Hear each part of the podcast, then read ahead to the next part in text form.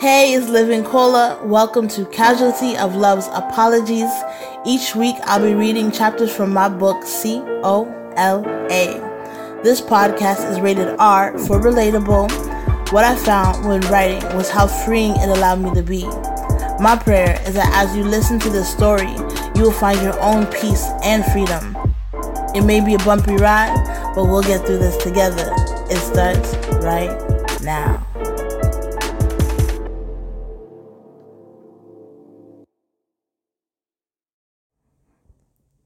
Chapter 10 Telephone Game Do not love the world of sin that opposes God and his precepts, nor the things that are in the world. If anyone loves the world, the love of the Father is not in him. 1 John 2, verse 15. He was cute, super tall, definitely a Ken Guan situation. He loved to ball, so I called him Dribbles. Six three to five three, tall and skinny to short and thick. It looked weird as hell, but I didn't care. The only problem was that he was in my grandma's hood, so the chances of my family knowing him were hella high. I should have assumed that at least. We talked for a few months before deciding to meet, and since I was basically on house arrest, Sneaking out of my grandma's house to meet him was going to be a challenge. Not impossible, though.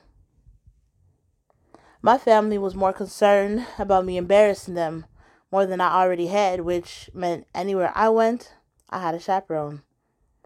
I felt dehumanized. Not even caged animals were watched as closely as I was.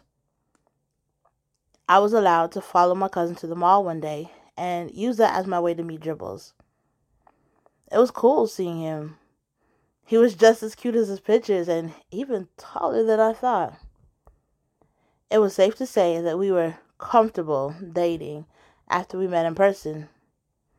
Our relationship was mostly over the phone because that's the only thing I had that wasn't monitored. After a couple months of talking, Dribbles decided to introduce me by phone to his friends. That was a huge mistake. Because anytime we spoke after that, his friends always wanted to say hi. There were three specific guys he had introduced me to, and each one said the same thing. You have a sexy voice. I want to get to know you better. My man was Dribbles, so his friends needed to step off. But instead of telling them to beat it, he gave one of his friends, Brian, my number and told him he was free to call me whenever. Why would he do that? I mean, if I'm his girl, why would he tell them it's okay to talk to me?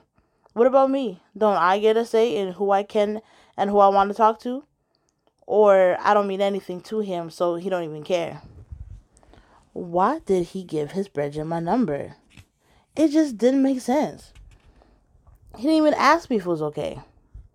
Well, if he want to play games, I'll show him games. I'm not a stupid ball he can pass back and forth.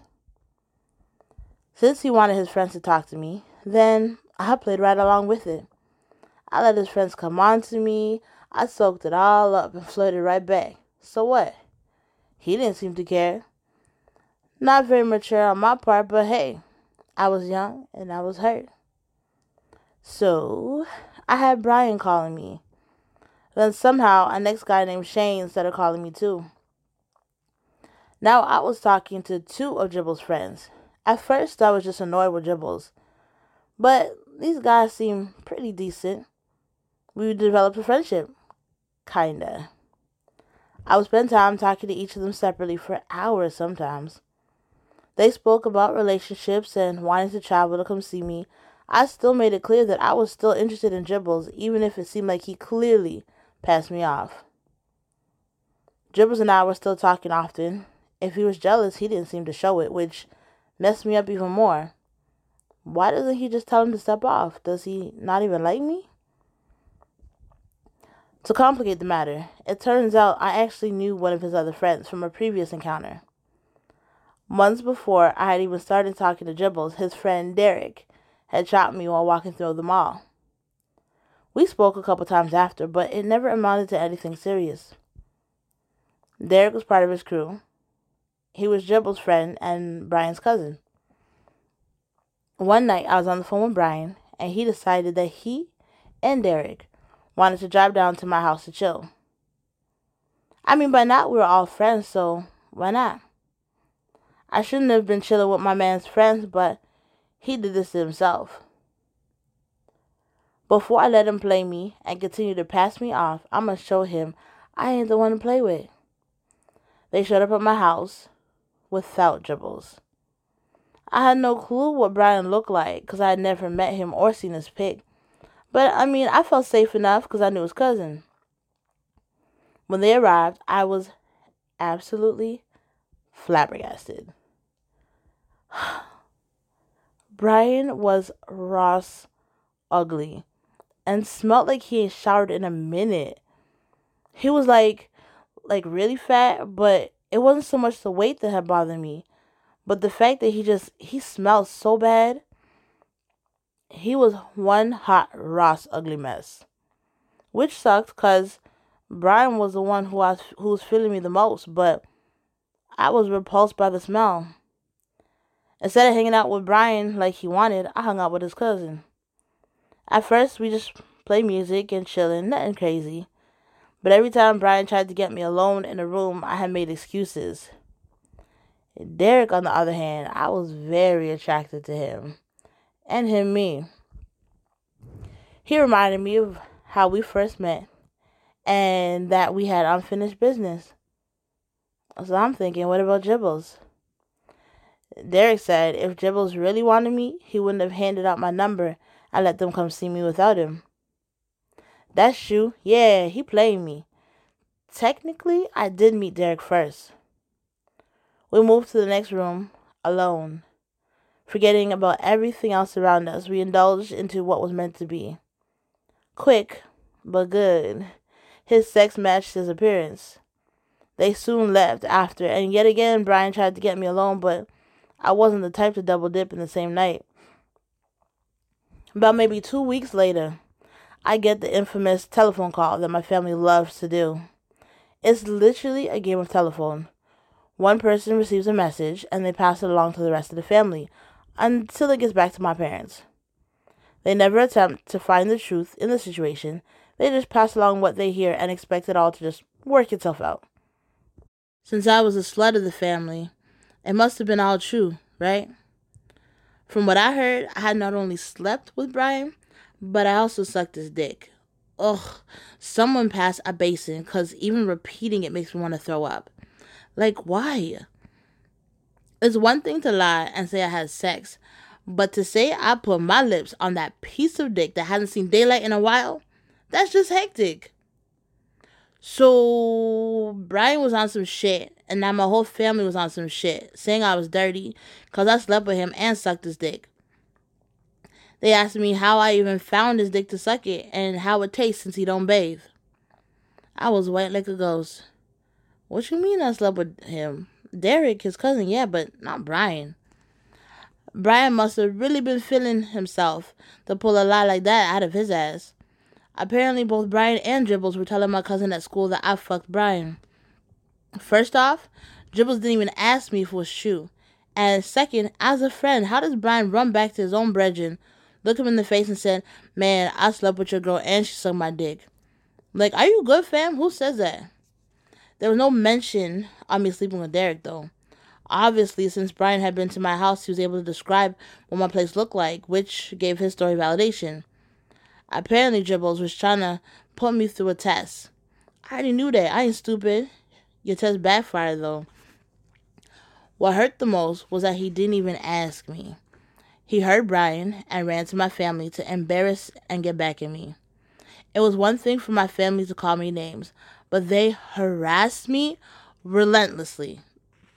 I would get phone calls from them calling me names like bitch, hoe, gross, fat, ugly, anything and everything before they hung up. Sometimes they wouldn't even say nothing. They would just call my phone and have it ringing and ringing and ringing. I couldn't even answer my cell phone anymore. Then there were the emails calling me a disgusting two cent whore. Then it was the text messages. Then it was the messages on my social media wall for everyone to see. It went on for weeks. They wouldn't stop. They just wouldn't stop. If I called to speak to my grandma, they hung up the phone on me. I was no longer allowed back in my grandma's house. I could no longer talk to her. It was the worst feeling ever. They treated me worse now than they ever did before hearing about the gang rapes. They said I had nothing to strive for in my life because I had already disgraced the family and they forgave me. But now they couldn't risk having a hole like me around. I cried till I couldn't cry no more. No one intervened. None of the adults. I was alone. This was the first time that I really just wanted to die. What's the point?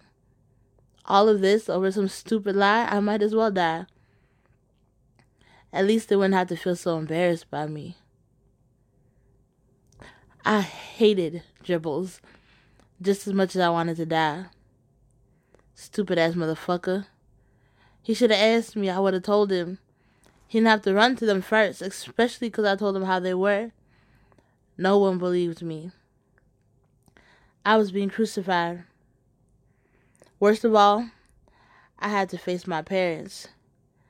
I can't even remember their emotions, but I know they were angry, livid. Even though I told them it wasn't true, they didn't believe me. I didn't have anybody on my side. Bitterness became my choice of poison. Fuck family. I don't have one. If I catch that nigga dribbles on the street, I'ma kill him. I'm gonna pour bleach down his throat and all over his clothes. I kept fantasizing about death. How it would feel. How peaceful it would be. How beautiful it was. This pain is too much. This shit is too difficult. I'm telling the truth and nobody cares. I don't even matter. I'm not even here. I'm invisible. Why should I keep going? I'm just an object, discarded. They'd probably be happy if I was dead. Thoughts of suicide felt more and more real. It was on me. I was plagued by it. It was in me. It was about to become me. Death was at my door. It was calling me. I was making deals with the darkness, but something had me log online and the darkness and the darkest nights is when I met this guy named Ahmed. He spent the whole night trying to talk me out of killing myself and to let go of harming dribbles. He wouldn't let me sleep until I promised I wouldn't do it. Till I promised I wouldn't feed into the dark. Slowly, he became my friend, my best friend. No matter what, he always messaged me to make sure I was good. He was Jamaican, Egyptian, Somali, and he was damn fine. He was one of the flyest men I knew, and I cherished his friendship because he saw me at my darkest and loved me back to health. He saw me in my purest form and he wasn't scared. I know it was a God moment because I was so ready to go. I wanted him to stay forever. I wanted to be with him. I wanted him to keep me going because without him, I wasn't sure I knew how to keep living. Then one day, just like the other men, he disappeared without a trace and I was left alone again. I was tired of people leaving. What is wrong with me? No more Miss Cola. Fuck men. If I don't get invested, then they can't hurt me. I felt the shift coming too. But it was winter entering my heart. Hey, I'm Cola. Thank you so much for listening. It's truly been a blessing. You can find copies of this book at livingcola.com. You can connect with me on Instagram and Facebook. Please join me next week as I continue to read chapters from Casualty of Love's Apologies.